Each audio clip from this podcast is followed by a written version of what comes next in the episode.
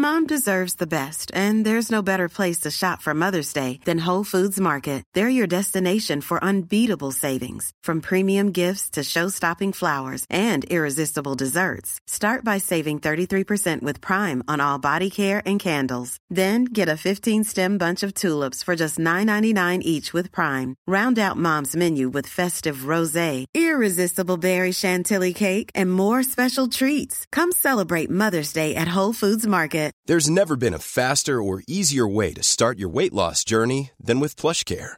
PlushCare accepts most insurance plans and gives you online access to board-certified physicians who can prescribe FDA-approved weight loss medications like Wegovy and Zepbound for those who qualify. Take charge of your health and speak with a board-certified physician about a weight loss plan that's right for you. Get started today at plushcare.com slash weight loss. That's plushcare.com slash weight loss. plushcare.com slash weight loss. Hi guys, Sam Willis here. Now, before we get started, I wanted to tell you about a new competition we're running to win a signed copy of one of our series books. We've got books on World War II, the Romans, the Tudors, and the Vikings. We know there are many, many thousands of you out there listening to our podcasts, and we want you to tell us on social media what you're doing and where you are whilst listening. We want to see all the beautiful places or ordinary jobs or wacky things you're doing whilst listening. Either send a photo or just describe where you are and what you're doing, and we'll draw a random winner. But remember, to qualify for the competition, you have to tag us in your post and add our webpage, historiesoftheunexpected.com. Whether it's Facebook or Twitter or Instagram, but if you do let your followers know that you're listening to us and enjoying it, we'll enter you into our competition for a signed book. Thanks, everyone, and good luck.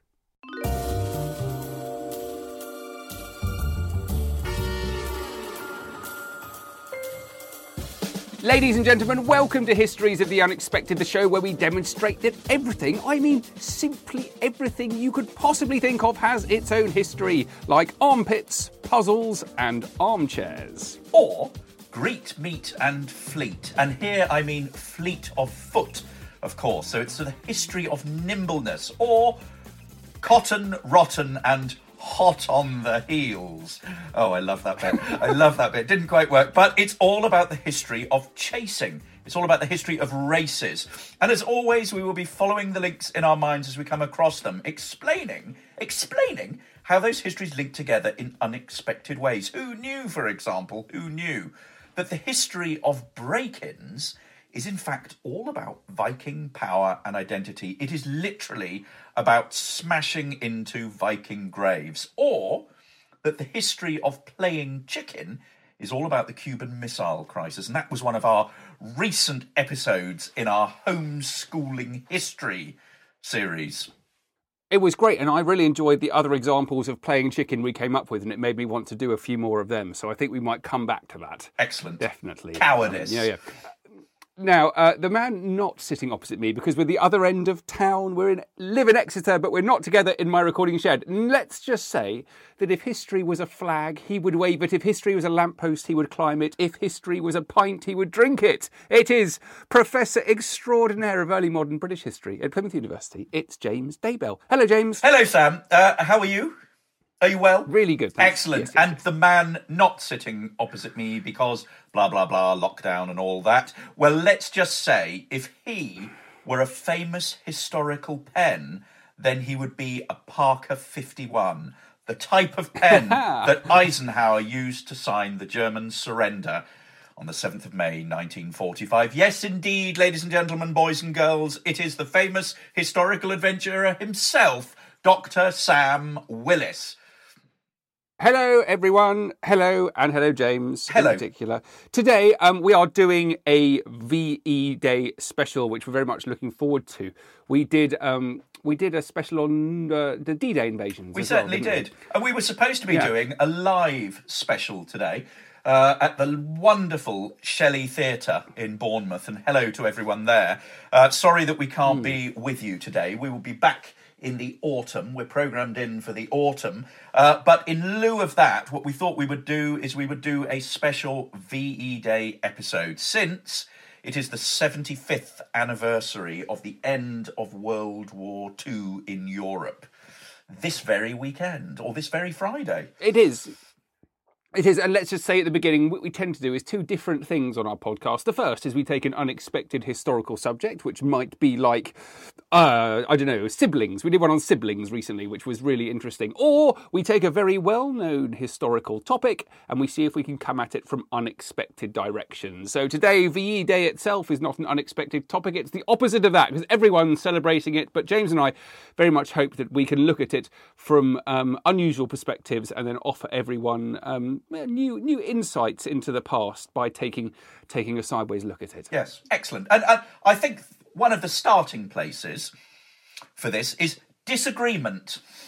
So, for example, there isn't just one VE day, but in fact, you could, if you were being uber pedantic, you could argue that in fact there were three VE days because the Allied powers couldn't agree on when they were going to announce the ceasefire. So, in effect, you have three VE days. The first is on the 7th, when the German generals officially deliver their official surrender at the Allied headquarters in Reims in northern France in the early hours. The problem then is about how you communicate that, because the Russians wanted to do it themselves in their own way, and Truman in, from the United States felt that basically they should be allowed to do this. Churchill didn't agree. But then what happens is they go backwards and forwards between each other, and then uh, an American journalist picks it up, spills the beans,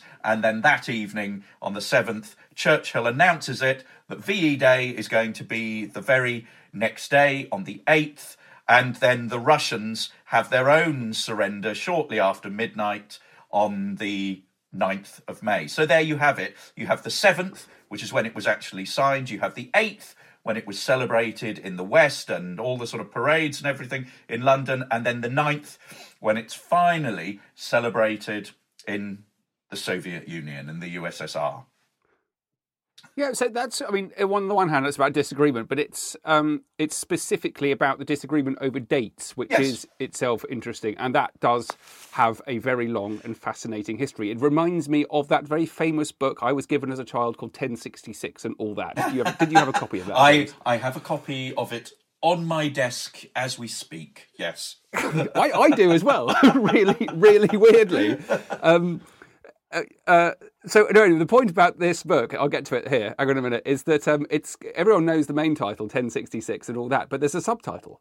Um, which few people know, and the subtitle is all the parts you can remember, including 103 good things, five bad kings, Yes. and two genuine dates Yes. exclamation mark exclamation. There are d- only two genuine dates, and, and I suppose their point's excellent, isn't it? It's when you start to look closely, even the dates when many important things happen start to become really very shaky indeed. Um, I've, I can't remember what his what the um, the actual genuine dates are. I think is one is the Caesar's invasion, and the other one is probably the Battle of Hastings, 1066. That's what I'm thinking. I'm thinking maybe, but even there, I imagine there historians disagree with it. Timekeeping Yeah. was so inaccurate. So confusion over dates. But the point is, I suppose, with something as massive as the Second World War, you know, it, it, it happened between 39 and 45, 100 million people directly involved. Um, you've got so many of the people being murdered. You've got um, the, the, the scope of it geographically as well. So it's fought on mainland Europe, throughout Asia, Africa, and the Far East, in the Med, Middle East, the Pacific, the Atlantic. It goes on and on. And also, you know, the the types of places it was fought in cities, villages, deserts, mountains, jungles. And it goes on and on and on. And this means there are so many different ways you can think about it as a historian. And, and primarily, and particularly, of course, you've got you, you can think of it outside of the main operational theatres. So it's not just about the people doing the fighting on the front line. You've got everything that happened on the home front, whether it's air raid wardens administering first aid, or mothers mending and making do, improvising family meals, or people doing the gardening, whatever it might be. There's a, a huge variety of um, places you can start as a historian. Are you interested in children? Are you interested in women? Are you interested in Jewish people? Are you interested in Germans? Are you interested in Russians? Whatever it might be. And so it's it is really good fodder for histories of the unexpected because you can you can basically think of anything. It was like normal life carried on as well for all through those years, as well as the fighting. And with our very principle that everything has a history, you can basically apply it to all of the things we've done. Whether it might be balconies, we just done on balconies. It might be soap, we just went on soap. You can apply that to the specifics of the Second World War. And what's fascinating about it is that you will probably get a unique take on any one of those things. Yes, absolutely. It's quite such a fascinating Absolutely. topic, yeah. And also, VE Day itself, you can look at it from all of those perspectives. So, we might, for example, picking you up on the idea of children, we might think about how we recover the experiences of children and their memories of VE Day. And you can do this in a whole range of ways. The first thing that I did, uh, knowing that we were going to be recording about VE Day, was I called up my father. And my father was born during the Second World War. He was born in 1942 in Cardiff. His father was away fighting, his mother was um, behind. And he remembers in on VE Day on the 8th of May 1945 being with his maternal grandmother. And he says um, he, they went out into Cardiff and they danced around a bonfire singing yai yai yippee yippee yai.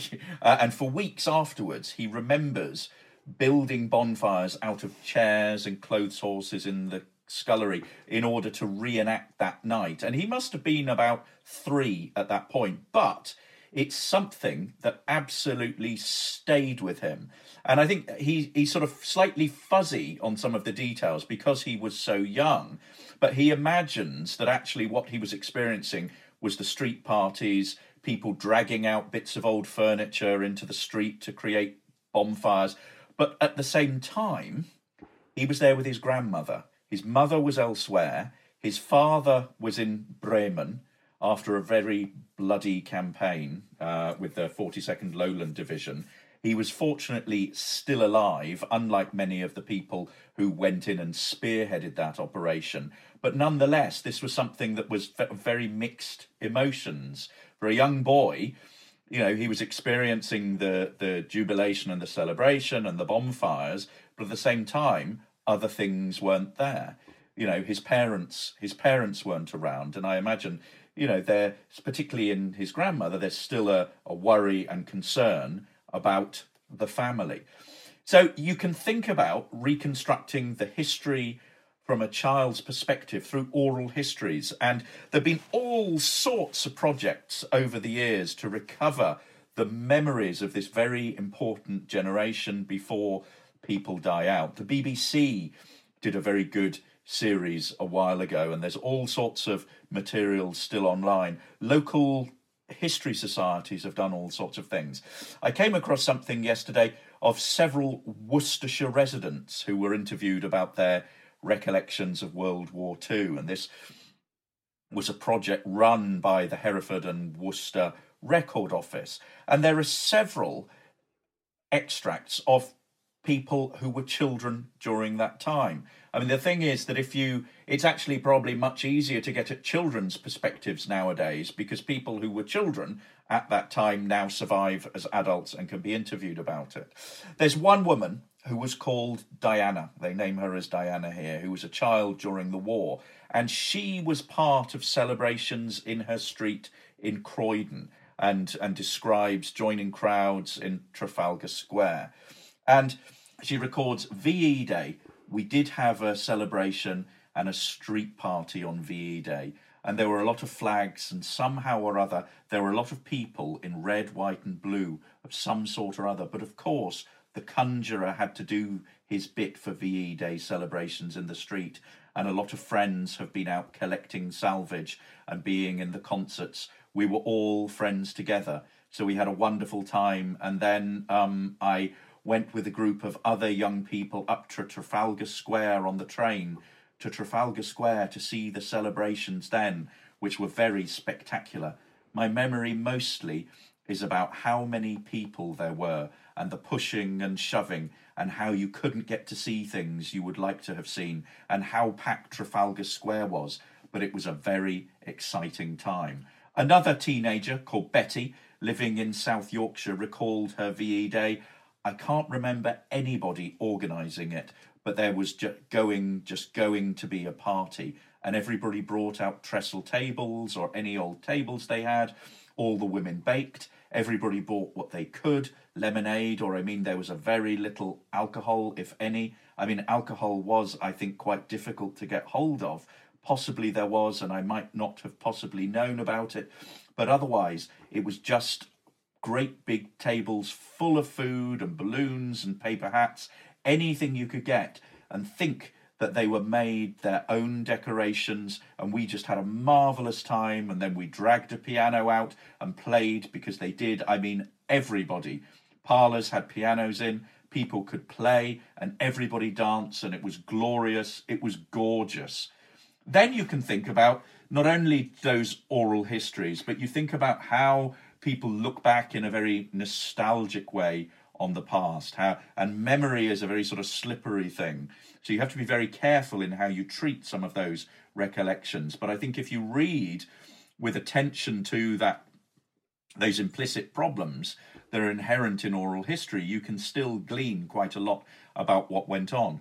The other major source that we have is photographs uh, from the period. And if you look at the Imperial War Museum collection, there are all sorts of photographs. And if you look at those photographs with a filter on for children's experience, you can pull up all sorts of things. So you have these pictures from around the country. Uh, in in the, the United Kingdom, in Britain, uh, with street parties, and exactly as they as were described in those oral histories, these long trestle tables going down the middle of the road with bunting, with feasting and, and food and merriment, and people obviously enjoying themselves, but also look at it for where the children are, what the children are doing. And there's a lovely little picture of two children that I found. VE Day, London, 8th of May 1945. And it's in the um, it's in the Imperial War Museum. The catalogue number is HU 49414. So that's HU 49414 if you want to go and have a look at it. It's a beautiful little picture and it depicts two small girls in the rubble at Battersea, snapped by an anonymous American photographer, and the two of them are holding Union Jacks. So they're obviously part of the celebrations, but they're they look to me aged about 18 months and three. Know, so maybe two sisters here experiencing the, the war. And it's quite difficult to get to that sort of, you know, to that sort of level of, of detail about about how children might have experienced the war. Um, you've got to think about how people remembering that as adults. You know, my father's in his in his seventies now, his mid seventies, and how you know how readily you remember that period, how you think about it in particular ways. How can you how can you recover actually what you felt at the time? You can you can recover the sort of broad brushstroke. There were bonfires, there was this, that, and the other. But how do you get at a child's actual feelings and emotions about that time? What were they actually experiencing? So there we are. There's one particular lens on VE Day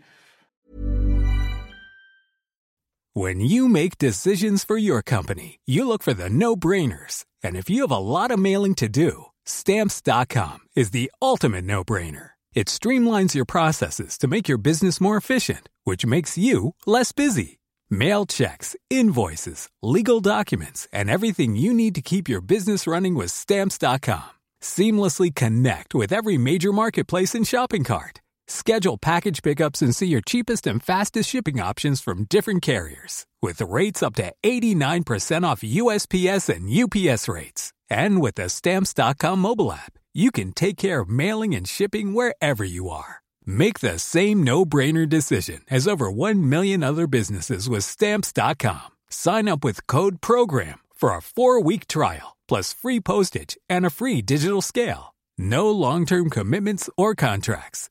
That's stamps.com. Code program. Yeah, fantastic. Absolutely fascinating. I we've been looking at um, a lot of the footage um, which survives from VE Day, and it's made me think about a few things.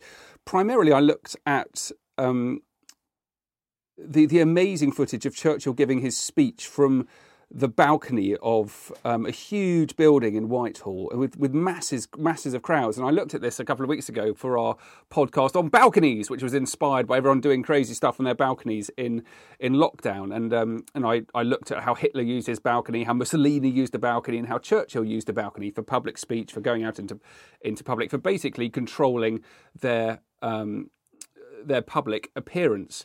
And Churchill's ones really got me kind of thinking because it made me think about what Churchill was was up to on that day and how he was coping with it all. So you've got to try and not be distracted by all of the crowds. There's a great deal of skipping and conga lines. When it gets dark, there's everyone's absolutely plastered. There's a lot of singing and climbing up lampposts and splashing in fountains. Um, but Churchill's he, he he's going through a really difficult time in his life. He's massively worried about what's going to happen in Russia primarily. He's he's overcome with it with a huge burden of of of what's happening next, and and just to sort of bear in mind what does actually happen next. Um, you've got a whole load of wars that come out of the Second World War. You've got a war in Korea in 1945, Vietnam in 1945, Indonesia in 1945, Iran in 1945. Those are all the same year as VE Day. The Philippines the year after, Greece the year after as well. Then Romania in 47, India in 47, Palestine in 47. In 48, you've got Czechoslovakia and another war in Burma. And some of these wars have not um, been resolved at all, you know, least of all the Israeli Palestinian conflict. So there's a great deal going on in Churchill's head. And he's struggling to cope with it. He, he writes in his diary about having to be carried upstairs. His meetings have become very long and very rambly. He's basically become a massive pain in the arse. I think James the phrase is for his for his party. It's a technical Um, phrase he that. was- it's a technical phrase. He was. He was phrase. um, during the war. He was a figurehead who was making these amazing speeches. He was very inspirational, but he he'd rapidly become a political liability and a, and a really massive pain in the arse. And if you think also about what he's actually had to do on that day, it makes you realise the kind of stress this guy's under. He has lunch with the king. He um, does his uh, the victory broadcast at 3 p.m. He then repeats the statement to the Commons at 3:30. He then leads MPs to St Margaret's Church for a service of thanksgiving. He returns to the smoking room. Um, the War Cabinet and Chiefs of Staff then go back to Buckingham Palace for royal congratulations. He then speaks to the vast crowd I was talking about outside Whitehall. He then dines with his daughters. He then makes another speech to the Whitehall crowd. He then goes back to Downing Street to read the morning papers to be prepared to cope with tomorrow. And the point of all of this, I think, is realizing the stress that Churchill was under, but also realizing the importance that he had created in himself by the type of leader he'd been. And so VE Day has happened. The, the, the documents have been signed in northern France. They were then signed again in Berlin because Stalin was cross about them being signed in northern France.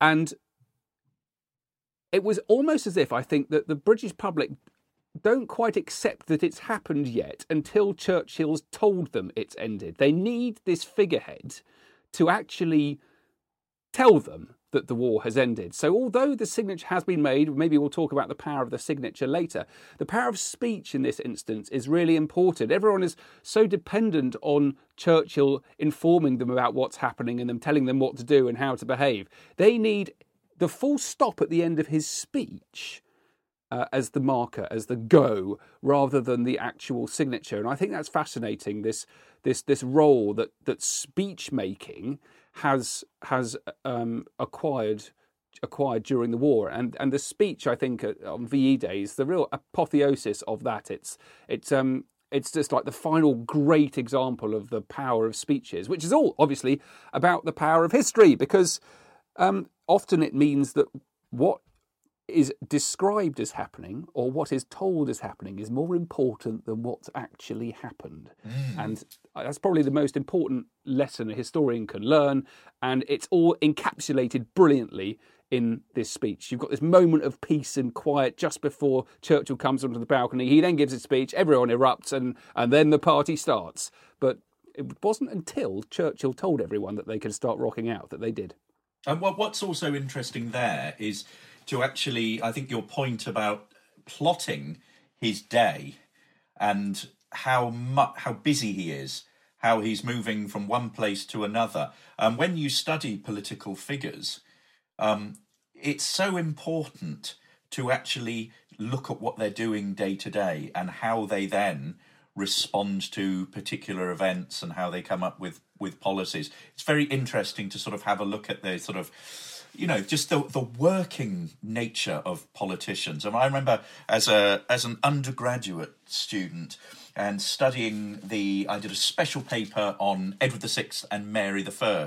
And one of the things that I was encouraged to do by uh, the late Cliff Davies, brilliant, brilliant Tudor historian, was to actually make a diary of that period almost day by day so that you could actually plot out events as they happened in that kind of way and that it would give you this sort of great sense of of continuity and and how events unfold against other things so it's it's it's basically the the chronology being uber detailed and right at the heart of that but i also think it's worth just looking at the rhetoric of Churchill's speech. That speech that he gave to the crowds from the Ministry of Health balcony, and which links us to our history of balconies, is is quite extraordinary in it, in its rhetoric. I mean, and Churchill must go down in history as one of the great speechwriters. So, if you will indulge me, I, I will read a, a little extract from it. My dear friends, this is your hour. This is not victory of a party or of any class. It's a victory of the great British nation as a whole. We were the first in this ancient island to draw the sword against tyranny. After a while, we were left alone against the most tremendous military power that has been seen. We were all alone for a whole year. Then we stood alone. Did anyone want to give in? The crowd shouts, No. Were we downhearted? No, the crowd shouts. The lights went out and the bombs came down, but every man, woman, and child in the country had no thought of quitting the struggle. London can take it. So we came back after long months from the jaws of death, out of the mouth of hell, while all the world wondered. When shall the reputation and faith of this generation of English men and women fail?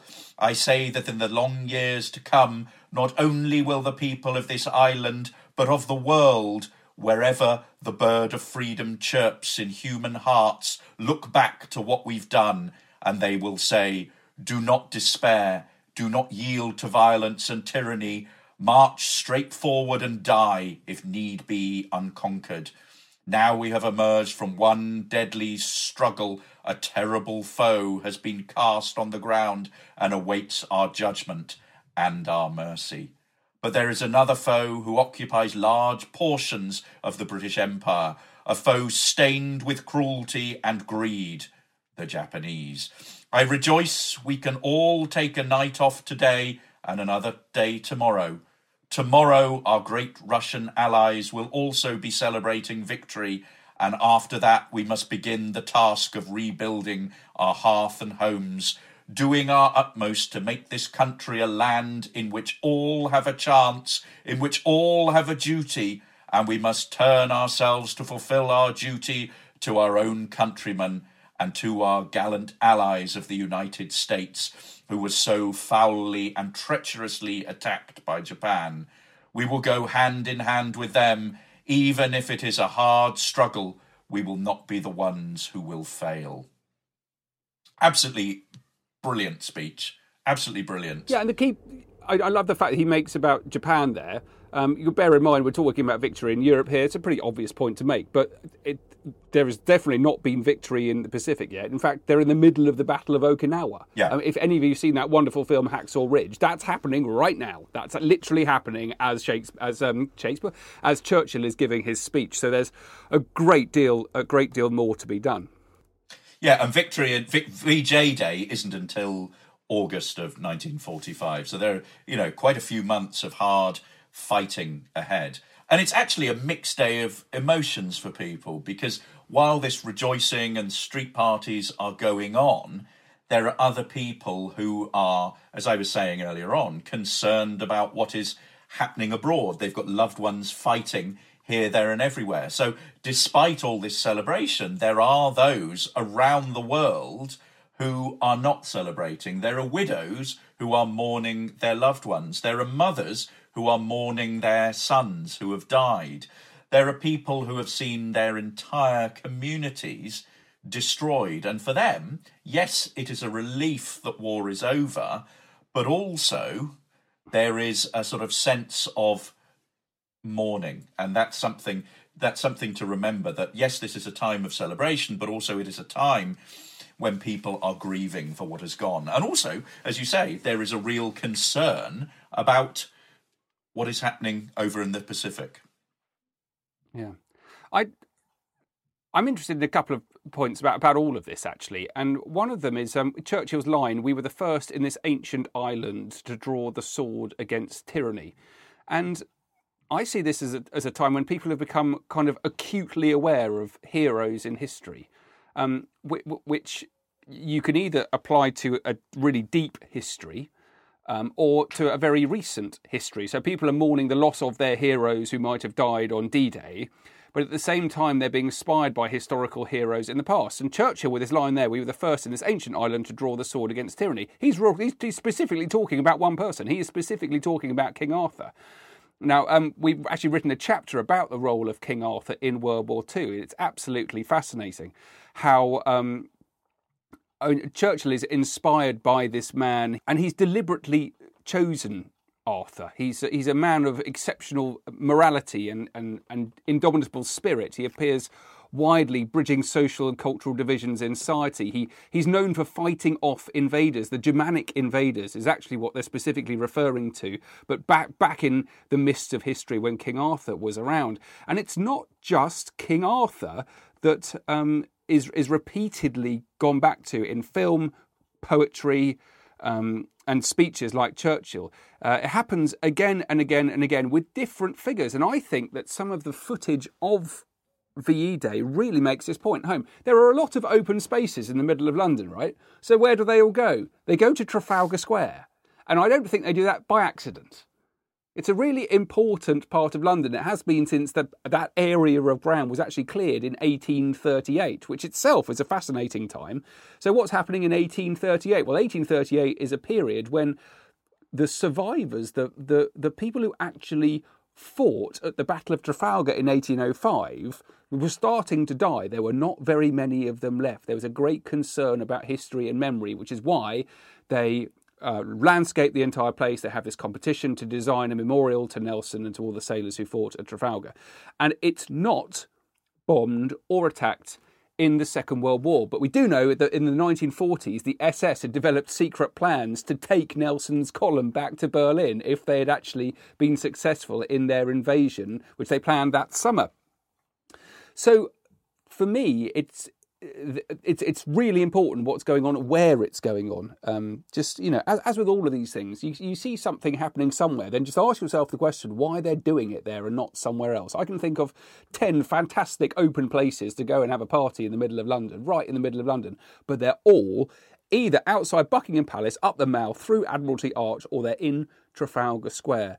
And it's like that part of London has become a a physical sort of ge- geographic place to remember. Do you, do you have anywhere you go, James, if you need to remember? And I don't mean just like remember what you had for lunch. I mean, I mean to like remember um, important moments in your life or or loved ones who have been lost. I used to. I used to. I've got a very strong connection with St Ives in Cornwall.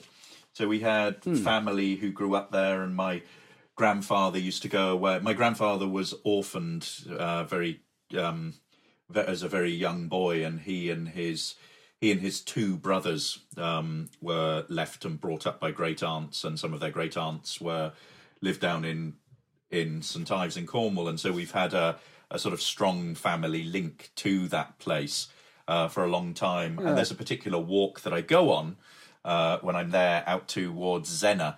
Um, and Man's Head and Clodgy. if any of you know that sort of particular part of the Cornish coastline, that's something that is very special to me and where I go. And I, I become quite contemplative uh, when I wander out that way. So, yes, yes, yeah, and so everyone listening, I mean, you may have places. If you do get in touch, tell them where they are. It might be a graveside, it might be a cliff top, whatever it might be. But I'm sure you do. And what's happening here on VE Day is something similar, but on a national scale. So it's national remembrance, and it's also important that it happens near Admiralty Arch, which is up the other end of the Mall.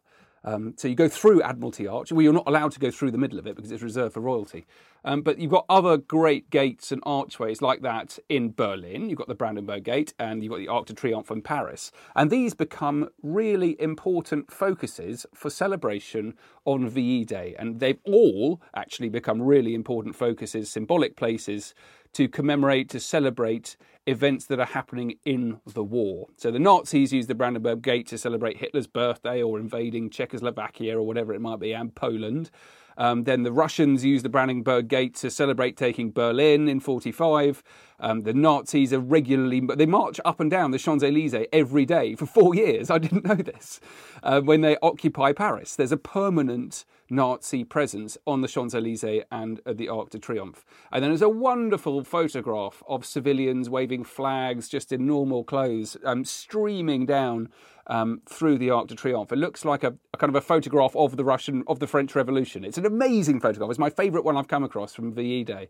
And um, as what's inspired me to do all of this, of course, is Admiralty Arch um, at, at one sort of corner of Trafalgar Square, which is um, a, a, similar sort of a victorious arch setup. It's much uh, more modern than the Brandenburg Gate or the Arc de Triomphe, but it holds a symbolic power um, in in the sort of the geography of London. Mm-hmm.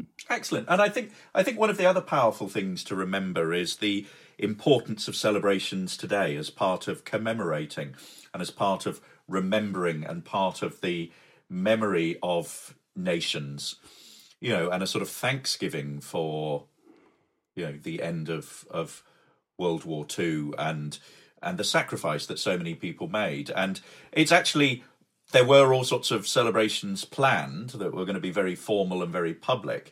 And I think a lot of that has been scaled back now. But nonetheless, what I've been really gladdened to see is the way in which there are attempts to celebrate in a socially distanced way. In fact, in the little cul de sac in which I live, there is on Friday, the 8th of May, in the afternoon, going to be a little street party. I'm not sure quite how it's going to work, but I think you're allowed in your own in your own front garden, uh, and then you can talk to people across hedges and fences. But somebody sent round on the WhatsApp group that we've set up ever since uh, lockdown uh, something which outlined a 75th.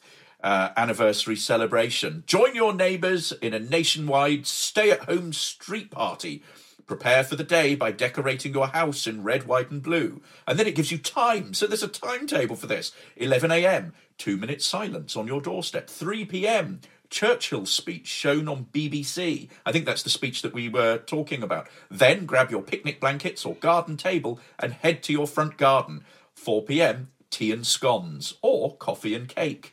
6 pm, dinner and raise your glass to your neighbours. 9 pm, nationwide sing along to We'll Meet Again with the British with the Royal British Legion after the Queen's address. And then at the bottom it says, please remember to follow the social distancing rules. Um, so it's it's it's actually trying to sort of recapture that sort of sense of community spirit that connects us sort of 75 years apart past with those people who were alive at the time who would have been celebrating VE Day. And there's some brilliant, there's some brilliant material that's been put out there uh, on the internet. English Heritage have produced a whole PDF pamphlet, a VE Day at Home pack that has that has um, that has songs that you can sing, and it's got the lyrics of the Lambeth Walk and White Cliffs of Dover. It's got instructions on how to dance the Lindy Hop, um, which, if any of you know that dance. It's also got recipes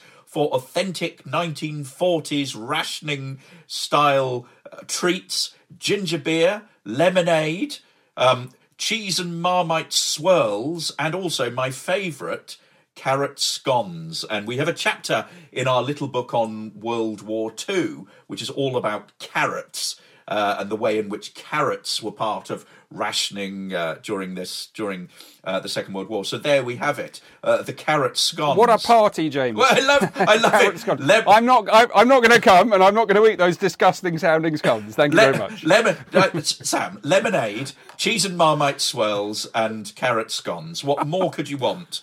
Um, and dancing the Lindy. Uh, it's yes. the it's the idea of dancing the Lindy Hop that's um that's putting you off, isn't it? Yes, yes. Yes. Thank you very much. Well, um, uh, um, I hope uh, that those of you who are listening, I, I, I mean, if you go to one of these street parties, let me know how they go. I had no idea it was going to happen. I'm amazed by that. Um, Thank you all for listening, guys. Do check out historiesoftheunexpected.com. Um, we've got a, a uh, Patreon page, patreon.com forward slash histories of the unexpected. Any help you can offer us, we gratefully receive because James and I are spending an enormous amount of time uh, recording at least one episode a day to make sure there is all sorts of homeschooling resources available for kids and teachers. And if you could um, find it in yourself to help us out to do that, that would be absolutely brilliant. Otherwise, please find us on social media, spread the word. I'm on Twitter at Dr. Sam Willis. And I'm on at James Daybell, and the pod is on at Unexpected Pod. So that's it, guys. Um, I hope you enjoy VE Day and do please pass on the word, spread the word about our podcast. It would be hugely appreciated. Bye bye. Bye, guys.